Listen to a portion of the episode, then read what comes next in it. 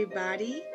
My name's Emmy, and welcome to the Mythic Couch, where we talk about myth, stories, folklore, conspiracies, and everything in between. And for the month of February, I wanted to make this episode a little more special because February happens to have a holiday all about love, and that's Valentine's Day. Now, being that Valentine's Day is in this month, I wanted to talk about a Roman myth. So let's get into Roman mythology. And who do you ask are we going to be talking about in Roman mythology? Well, none other than Cupid, of course. Our beautiful baby cherub of love, flying around with his wings, shooting people with his arrows, having people fall madly in love with each other. So, the story that I'm going to talk about is the story of Cupid and Psyche. Now, Cupid, who is also like in the Greek version of Cupid, would be Eros. And so, and then obviously sometimes some say that uh, the story of Cupid and Psyche is like the original Beauty and the Beast, which I uh, which I actually like a lot because Beauty and the Beast is a great story. But um, I didn't think of that story this way at first until like I actually like reread it and I was like, oh snap, it really is a retelling of Beauty and the Beast. So I thought that was cool. So now this story all begins with this king and queen and they have birth they gave birth to like three beautiful daughters but out of the beautiful daughters the youngest one which is psyche is literally the most beautiful one and she receives so much praise from the people of the kingdom. And they basically deem her the most beautiful that they've ever seen. And for lack of a better word they are speechless. There are no words that can express her beauty. And people tell her that her beauty surpasses Venus, which is the Roman goddess of love and beauty, but that would be like the equivalent of Aphrodite. The thing is, we all know with stories involving gods and goddesses that gods do not like to be one up one upped. They don't like their their shine to be taken. They don't like their thunder to be taken. So every story has a hater, and poor Psyche has several haters, but again, there are different versions to this story. In this instance, she basically has like these, I want to say, three haters. Two of them being her own sisters, and the other one being Venus. So at this point, the people begin to praise her for just being lo- more lovely than Venus and everything. And so, because of this, Venus is angered, and she calls upon her son Cupid, or in other terms, Eros, but Cupid, and she demands that he uses his arrows of love to have Psyche fall in love with like this, uh, like with like a human monster. So basically, someone that's like really shitty for her, you know. And so Cupid, obviously, who he obeys his mother, he does this. He goes down to the mortal realm and he's like, okay, where's Psyche? Let me get my arrows ready. Let me sharpen my arrows. I'm about to like fuck her life up because my mom says to do so and I'm ready to die. But when this happens, you know, guess what? He sees her and he's like blinded by her beauty. He's like, oh wow, she's so gorgeous. Like, I really like this chick.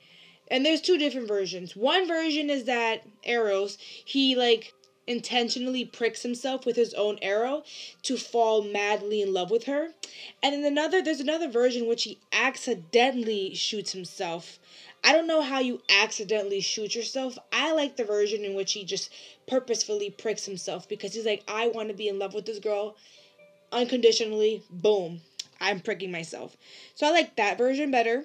Of course, the different versions. And so from the moment that this happens, he becomes like super thirsty for Psyche. He's like he's all about Psyche. His whole world revolves around Psyche cuz he's and he becomes madly in love with her, right?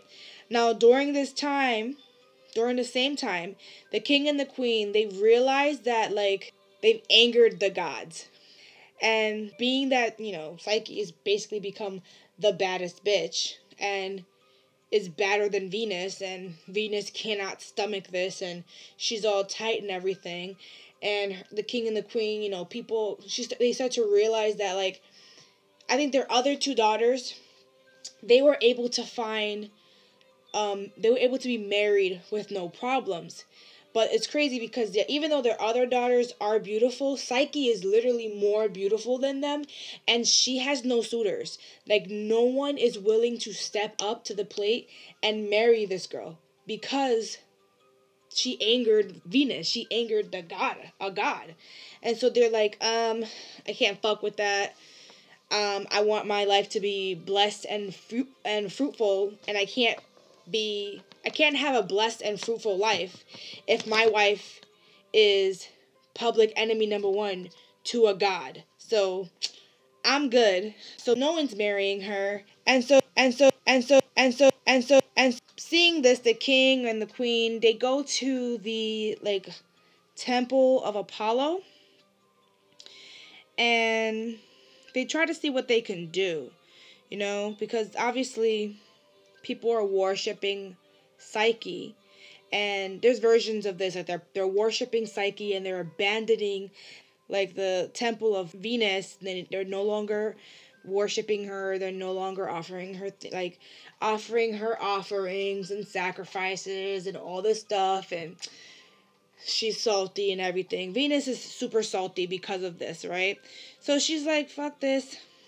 And everything is just going wrong for them and obviously the king has to go he has to seek you know counsel and guidance at the temple of apollo so he goes there and he speaks with the oracle at the temple of Apollo. And he tells her that the reason why Psyche is having no suitors is because she has a different path for her. So she has a different destiny in general. Her destiny does not involve her marrying these basic ass dudes because she's not a basic ass chick. So obviously she has to marry some other freaking she has a whole other destiny ahead of her and this destiny is uh it's a little difficult honestly to fathom because it's a little it's sad because if it was me and I was in her position, I'm like, wow, I didn't even ask to be beautiful. I'm actually a really good person, and I don't, you know, nobody wants to be with me. People hating on me, like that's just a.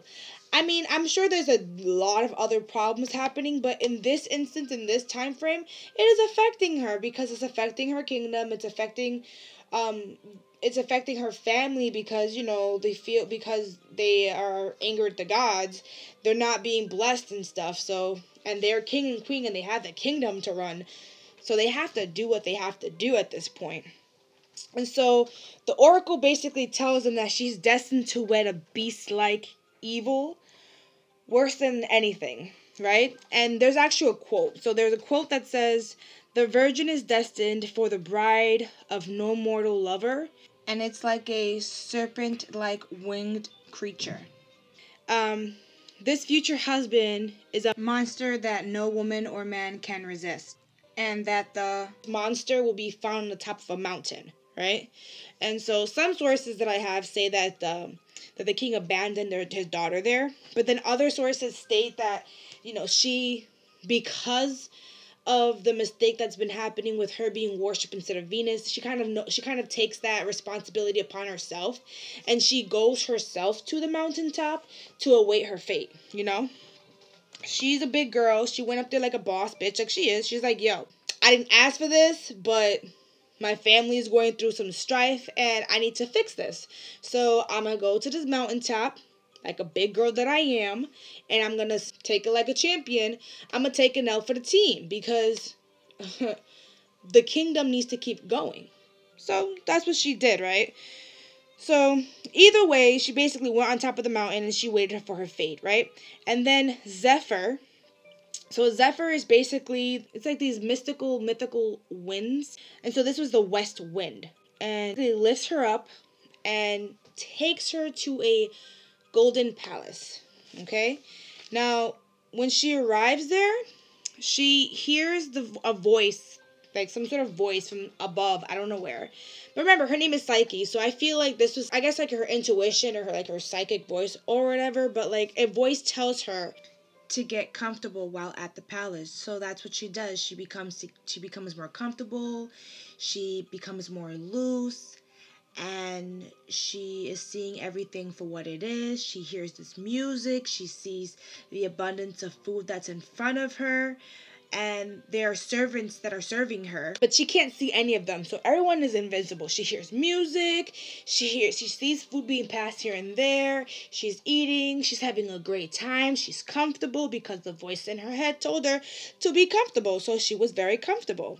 And so she eventually is led to a bedroom, right? She was at first apprehensive. She's like, I don't know what's on the other side of the door. Because she's obviously she was taken to to be her husband. So now she's with her husband. Obviously she's like, okay, I'm at this palace. Apparently my husband has a palace. All right.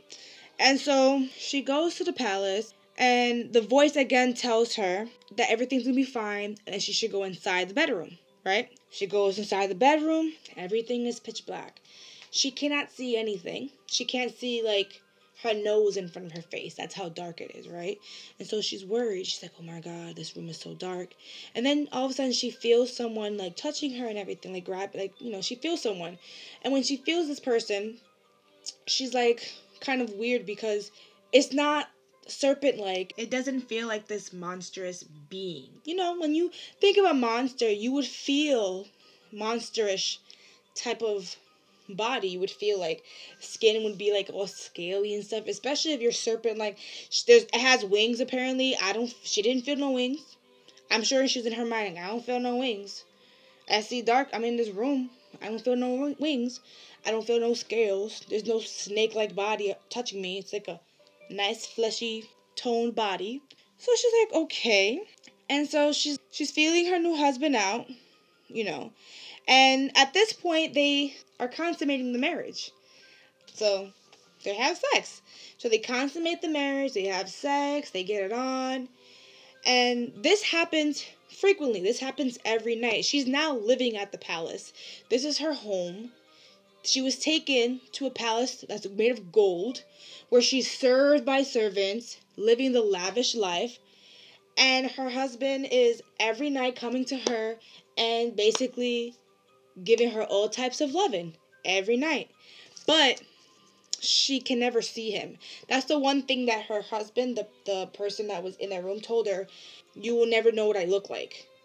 And so she accepts this and then with time she like looks forward to him coming and visiting and stuff and you know she's with him all night and everything they make they they make love but then he has to leave at sunrise that's like how it works so eventually through this she ends up pregnant right and during this time uh she wants to visit her sisters she missed her sisters like there's other stories other sources saying that the sisters are looking for her and eventually like Cupid or like slash Eros tells um the West Wind to like bring her up the Golden Palace so that she could visit her sister. So they visit her sister and they're so happy and everything. But then her sisters, now I'm talking about the the other two haters. Here here is where this conversation is going now. We're going to be talking about the other two haters. So her two sisters, at first they're extremely ecstatic because they haven't they don't know what happened to their sister. Their sister was lost. Remember, they're all princesses. Their parents are king and queens, and they're all three princesses. So the third princess, which is the youngest princess, is missing. So like, yo, where's my sister? I got married, you got married. And they're all unnamed, by the way. Like I looked various times like for different sources for the name of the king, the queen, the sisters, everything is unnamed. They don't have names. But there's a name for Psyche. So I don't know how that works. Sometimes things, you know, get lost in translation. So I figure this is one of the situations that the names just didn't wasn't really important. It wasn't applicable because it wasn't really the moral of the story that's being told. So the two unnamed sisters, I'm gonna call her Hater One and Hater Two, right? They are happy because they see Psyche and they're extremely ecstatic. But then when they realize that she's living such a lavish life and that she's like, oh my god, who the F this bitch thinks she is?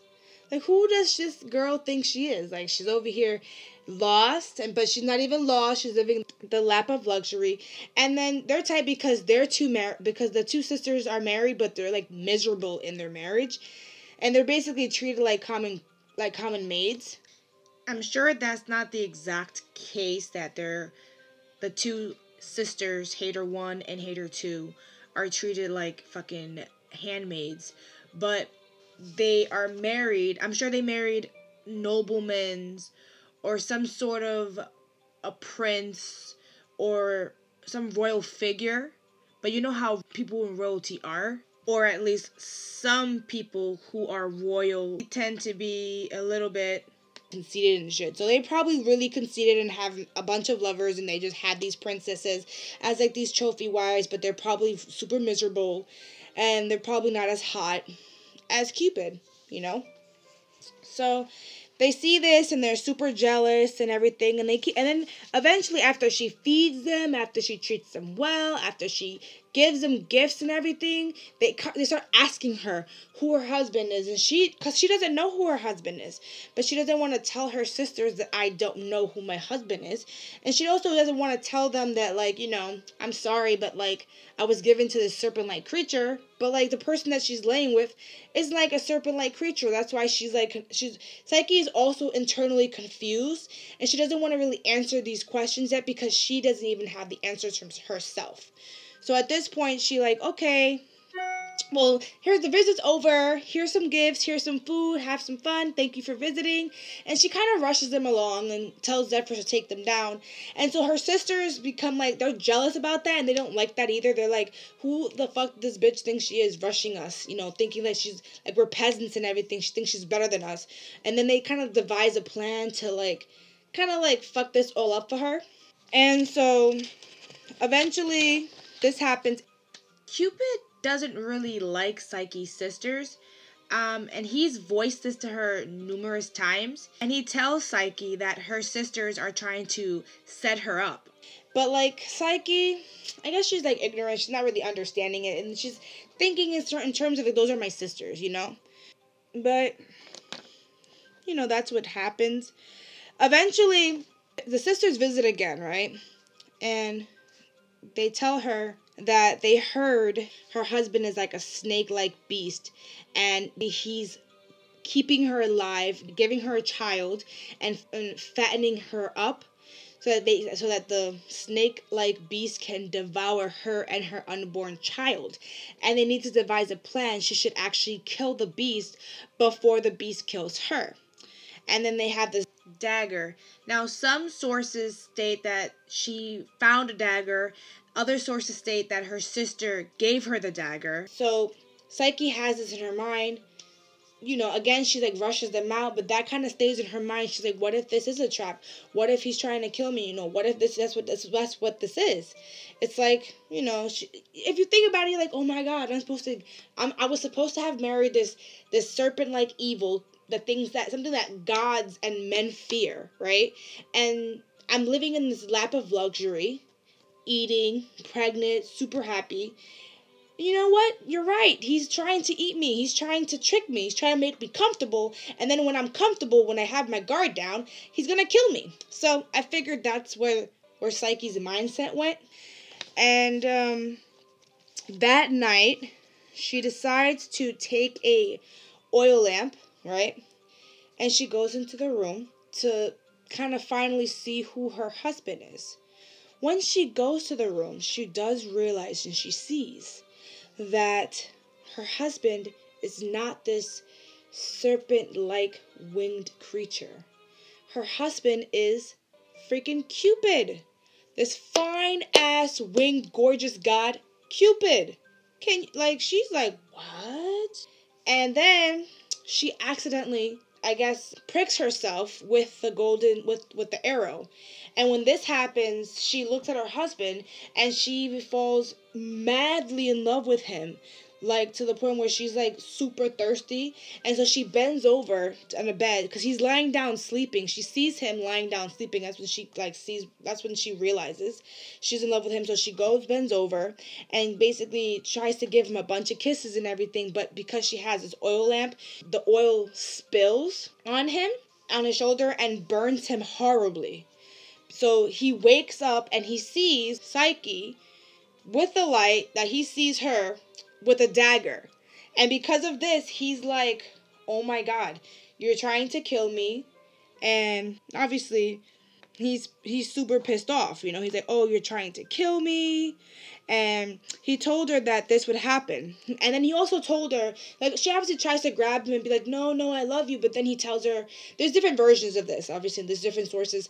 Um, some sources cite that he states that you can never love a human can never love a god as much as a god loves a human. Like basically, he's saying that the way a god loves is something that surpasses the way a human loves. A human isn't capable of that love, and so, and then she he's also pissed off. He goes because of her betrayal. He was going to replace Psyche with one of her hater ass sisters, right? And I guess he was mad that he felt some type of way, and he told her that that he was gonna go get to be with one of his sisters and replace her, but that didn't. That's not what happened. And basically, she goes to her sisters and tells her what happened, and she tells her that the plan didn't work out because when she went to see this serpent-like creature, it wasn't a serpent-like creature. It was actually Cupid. And because of this, Cupid was mad at her and told her that she was going to replace her with one of her sisters. Mind you, I just said that Cupid doesn't like his um her sisters because he was telling Psyche that they're making these traps for her and plans for her, but she didn't listen. So these freaking thoughty bitches decide to instead of console their sister, they're like they decide to go to the top of this mother freaking mountain, right? And offer themselves as a replacement for their sister Psyche. And then when they offer themselves, Zephyr, the, the West Wind, basically rips them uh, rips them to shreds. So they die. They both die. And so, you know, Psyche continues and she's like, oh my god. I think there's different versions when she's wandering the world on the earth trying to figure out what's going to happen because she's she's looking for her husband. She can't find her husband. Obviously, as what we know from some sources, her husband, Cupid, went to um, Venus's temple to be healed. And when she found out what happened, she was pissed because she told Cupid that she had to marry that to, to make Psyche marry someone else. Not for her son to marry that girl. It's like I told you to take care of her for me and have her marry some hideous beast because this freaking bitch thinks that she's better than me and I'm the baddest bitch. That's how I would have envisioned Psyche talking. And then Cupid is like, but I married her. Like, I love her. And yes, I got burned, but I love her. So eventually, you know, Venus, I guess Psyche realizes that she has to like worship Venus and see what, you know, what can be done. And Venus tells her that, you know, she can marry her son, but she would have to complete these three impossible tasks. And honestly, the tasks, if you look them up and everything, they're kind of, they kind of, they kind of are ridiculous. But you know, it's Roman Greek mythology, so they're you know tasks. They're all type of ridiculous stories. But the first task is that she has to sort out and separate piles of mixed grains. Now, these grains contain poppy seeds, lentil, barley, chickpeas, regular beans, and other mixed wheat, right? So she had to basically sort them out and reorder them bef- by dawn. This was an impossible task. And she's like, there's no way I'm going to be able to do this.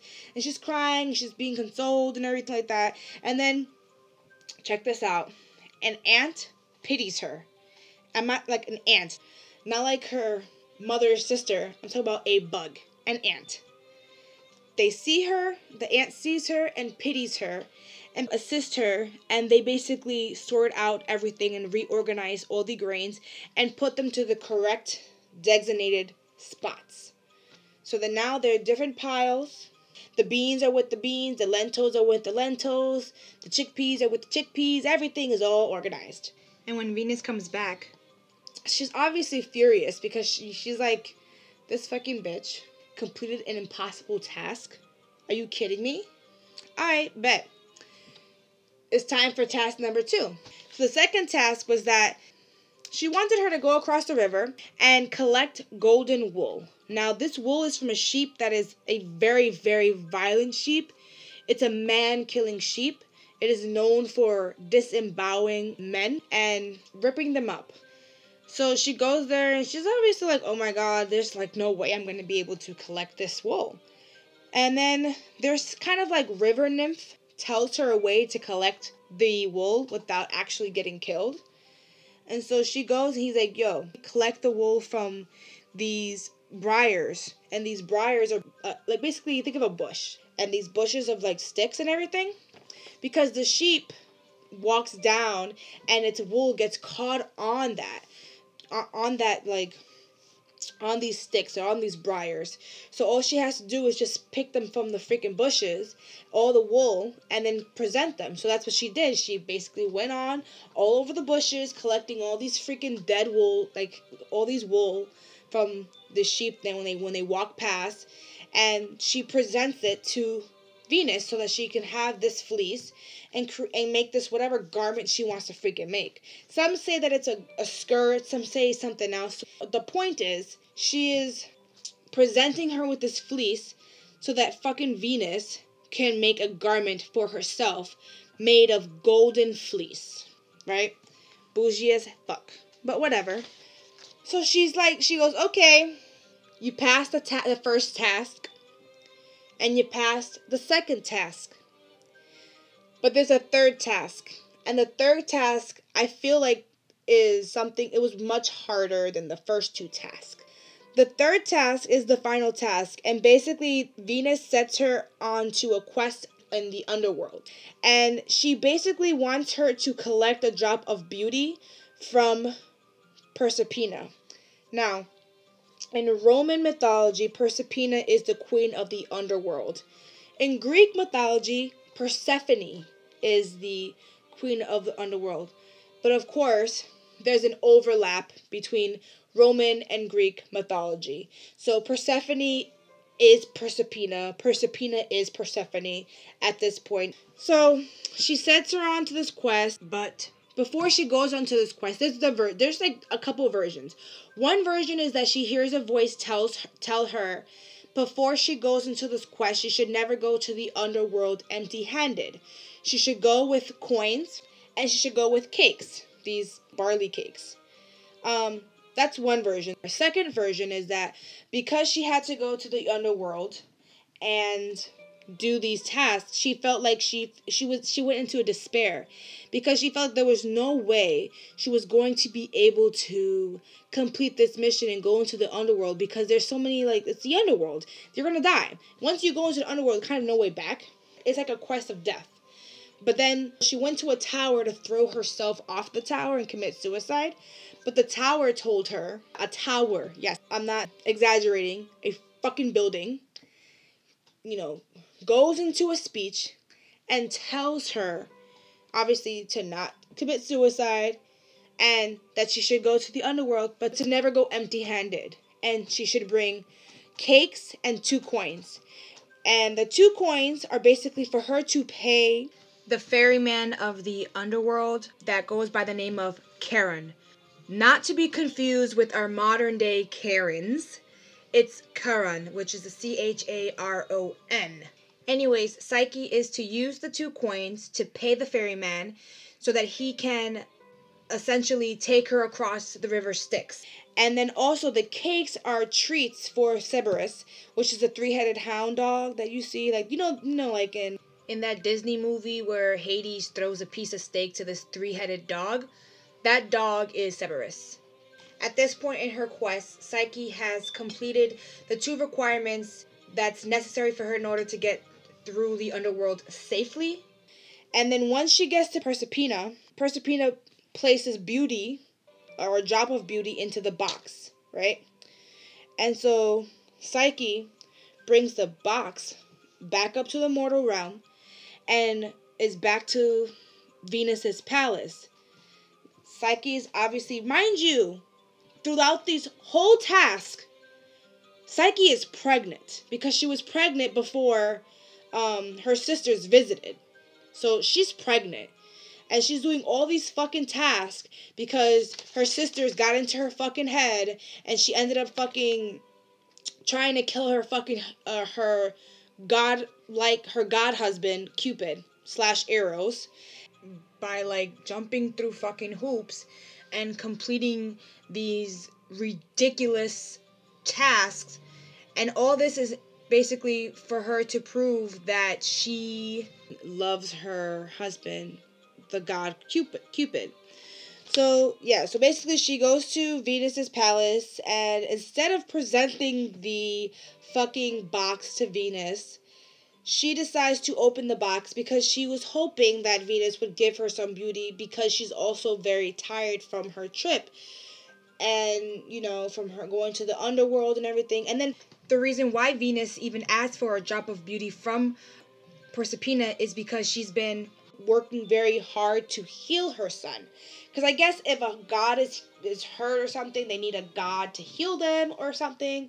But she basically wasted her her energy and her beauty on healing her son. So she needed this extra bump of beauty from Proserpina who in hindsight if you look at the story between Proserpina and and Venus or in the Greek version Persephone and Aphrodite there's a little bit of like a tension between them because they kind of like are competitors for beauty because Persephone is supposedly very, very beautiful and has been told that she was more beautiful than Aphrodite from Hades. Hades says that she's more beautiful than Aphrodite. So that's why there's always been this type of uh, rivalry between these two goddesses, and there must be some truth to it if Aphrodite or Venus is asking for a drop of beauty from Proserpina slash Persephone.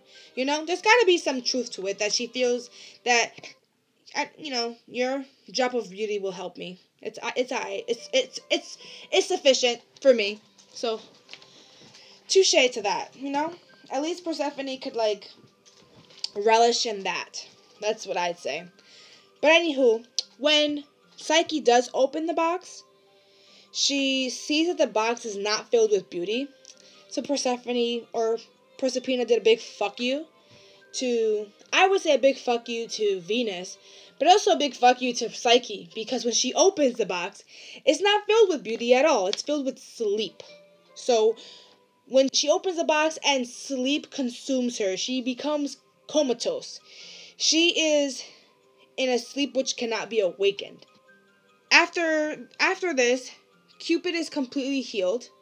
He flies down, sees her on a road on in the in the front of the palace, pregnant, sleep, freaking tired from doing all these fucking tasks to prove his, her undying love to Cupid, and he's like, I love her and I want to be with her, and he he like kind of like takes the sleep away from her or like kind of siphons the sleep away from her and places it back into the box.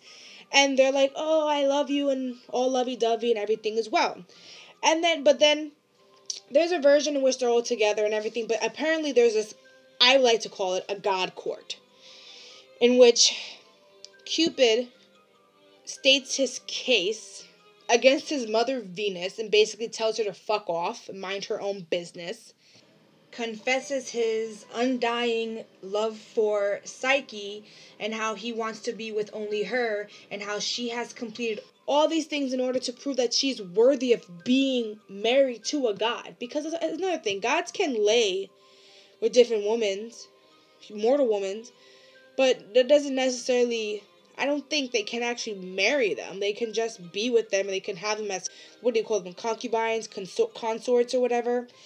Um, but I don't think they can actually marry them. I'm not sure, but I mean, I, guess I guess and they could. Who the fuck's gonna tell them they can't? You know, they're God. They can marry and be with whoever the fuck they want.